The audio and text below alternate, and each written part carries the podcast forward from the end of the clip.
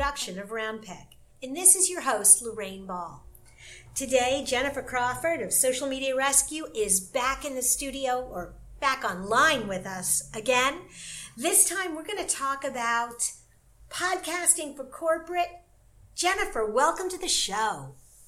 Hi, Lorraine. Thanks for having me back. I can't wait. Oh, this is cool because this is a really different topic. It's not, it's certainly not something I ever thought about, but you have seen a lot of larger corporations using podcasting not as a marketing tool, but an internal communication tool. What's that all about?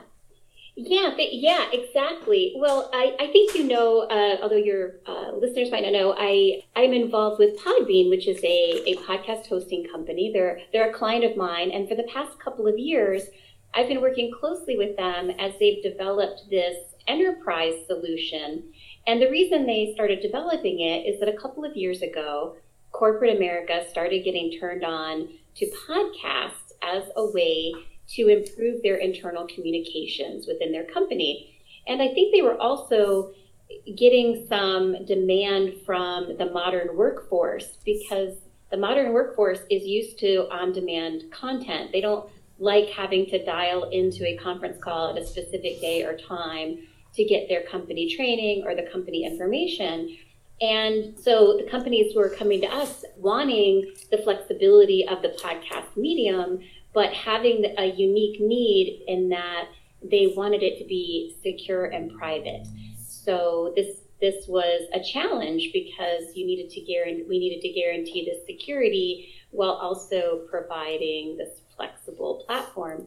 So it, it's been interesting to see how they've been using it. So not only have they been using it for internal, like general communications, but uh, they've used podcasting as a way to give their employees a more flexible training platform. So if they've got, you know, representatives or salespeople, sales teams in the field, they can take advantage of what they call windshield time so their employees can be absorbing their training materials on the road while they're commuting, while they're washing dishes, you know, fully taking advantage of that flexibility. And then they've also been using it to impact company culture. So, one example, we had a bank, and I can't say what bank, but they had acquired a lot of other banks, and they were having some disconnect with the company culture because not everybody was on the same page. Email, newsletters weren't cutting it. They needed a way to deliver the message and mission of the company in a way that was effective. And so podcasting ended up being a great answer to that problem because the leadership in their company could actually be talking and speaking to the ears of their employees and communicate what their company was about and and get sort of everybody on the same page and and calm down from the the turmoil of all of those acquisitions. I thought that was a really interesting way to, to, use the medium. Absolutely. And I think one of the things that you're really tapping into is the power of the spoken word. You know, when you're talking about emails and newsletters, written content can be subject to a lot of interpretation. Where I think as people can hear your voice, they can hear the lilt when you're being a little bit maybe funny. They get a sense of who you are as a person. They can hear some of the passion that that someone has around a topic and i think it's it's just way more engaging than sending out another email and hoping i open it well, yeah you make a great point. point and not only are people reading less but as the companies can't really track they might be able to track that you've opened the newsletter but they don't really know how much of that you've read where with the podcasting, we have the ability to give them some granular data. So not only can they tell who's been listening, but they can tell how long they've listened and, and actually use that data to improve their content.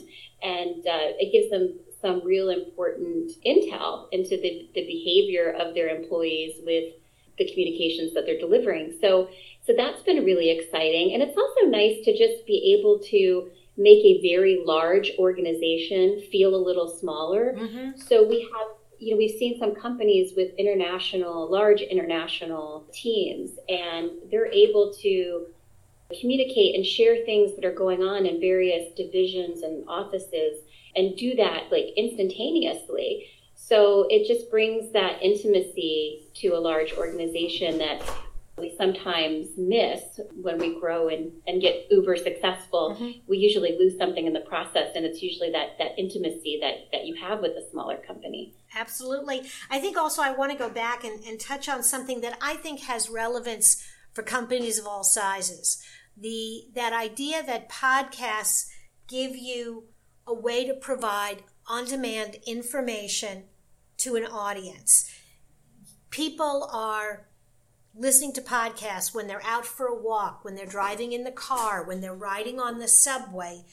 And whether it is a large corporation trying to drive a single message or a small business, the opportunity to put those audio messages in front of your community are just hugely powerful. Oh, absolutely. Absolutely. In fact, I you know, I would encourage any company. You don't have to be a large company. Even a, a, small company can can take advantage of the opportunity here to really have a cohesive workforce. You know, communicate the things you need to communicate in a in a quick, effective way. And like you said, having the voices in your in your ears that you can really feel and interpret the message properly and, and not misinterpret an email that might come across as cold or unfeeling or abrupt. Mm-hmm you don't have that concern when you're actually hearing somebody's voice. There's a lot of benefits to take away from from the podcast medium. So, as they're as you're going through this,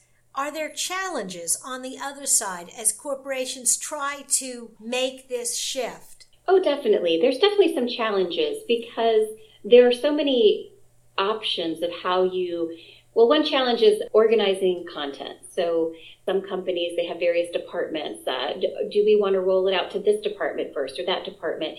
Do we want to do all the departments at once? How are we going to make sure the adoption rate is what we what we want um, and, and expect from this investment into this podcasting program? So there's those challenges.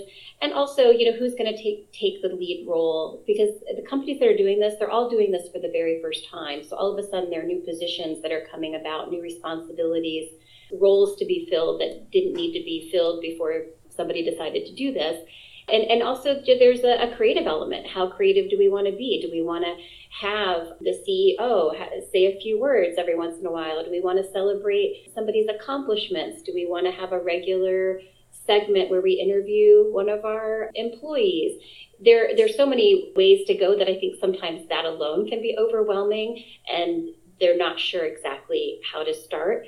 So what we're seeing is that they're starting slow and they're and they're they're starting with a, a pilot program and seeing how the go, that goes and test the waters and more often than not they, they expand the program from there pretty quickly awesome I think yeah. I think one of the things I love about this is with podcasts for the most part it's a much looser format. I remember way way back in my corporate days we tried to launch if you could imagine our own TV network and we were shooting video that we would then send out to our customers and our sales force and the amount of preparation and kind of creating a rigid format that all the shows had to be exactly the same length and exactly the same way kind of locked us into something that was not manageable. But I think the fluid nature of podcasts, the fact that we're now seeing shows that run five minutes and 50 minutes, and people accept that gives companies a lot of flexibility to tailor messages and tailor the podcast to the specific message. Oh, absolutely. Yeah, you're so right about that. Awesome. I can't believe we we have just flew through the time once again and we are wrapping up. But Jennifer, if people want to know a little bit more about this or a little bit more about you, where should they go? Yeah, sure. Uh, you can reach me uh, via Podbean. It's jennifer at podbean.com. And if you go to podbean.com, uh, there is a there's information on their enterprise product at the bottom of the page.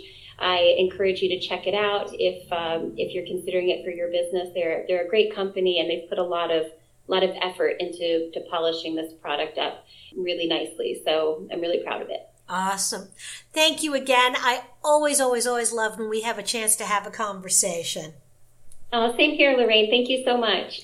If you have enjoyed today's conversation. If you're curious about other topics related to marketing and communications, be sure to read our blog at roundpeg.biz and look for more than a few words wherever you listen to podcasts. This has been another episode of More Than a Few Words. Thanks for listening.